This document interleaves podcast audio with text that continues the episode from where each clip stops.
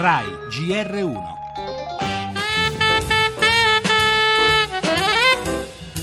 Noi siamo la nostra memoria, cioè la memoria è l'anima. Con l'invecchiare si recuperano memorie antiche. Io ricordo adesso delle cose della mia infanzia che prima non ricordavo. Si è sovente oppressi dalla domanda come scrive e di solito rispondevo da sinistra a destra. Entrando nello scriptorium ci trovammo in un opificio di sapienza e di pietà e di scienza, in un bastione di fortezza. In ciò, dicevo a me stesso, risiede la grandezza dell'ordine benedettino, nella produzione e riproduzione della conoscenza. Il nome della rosa è nato quando sono stato colpito dall'immagine dell'assassino di un monaco nella biblioteca.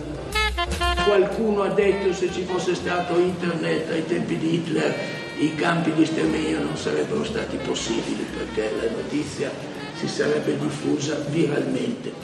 Ma d'altro canto fa sì che dà diritto di parola a legioni di imbecilli, i quali prima parlavano solo al bar dopo due o tre bicchieri di rosso e quindi non danneggiavano la, eh, la società.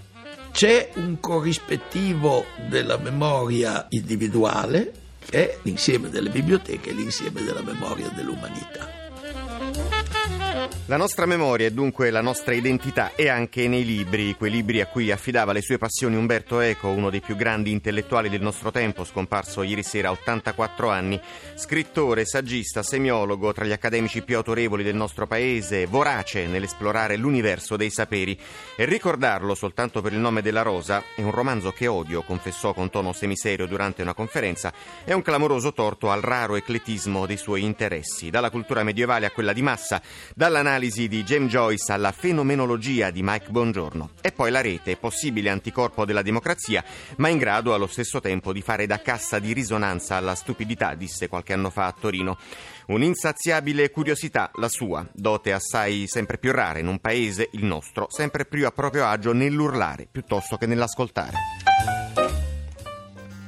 Le altre notizie, chiuso l'accordo di Bruxelles per tenere la Gran Bretagna nell'Unione, ma sui migranti ancora scontro, unioni civili, il tramonto del canguro, si lavora invece al taglio degli emendamenti. Spending review, Padoan replica la Corte dei Conti, la cronaca dal Piemonte due storie nere, la svolta nell'omicidio dell'insegnante e i maltrattamenti in una casa di riposo.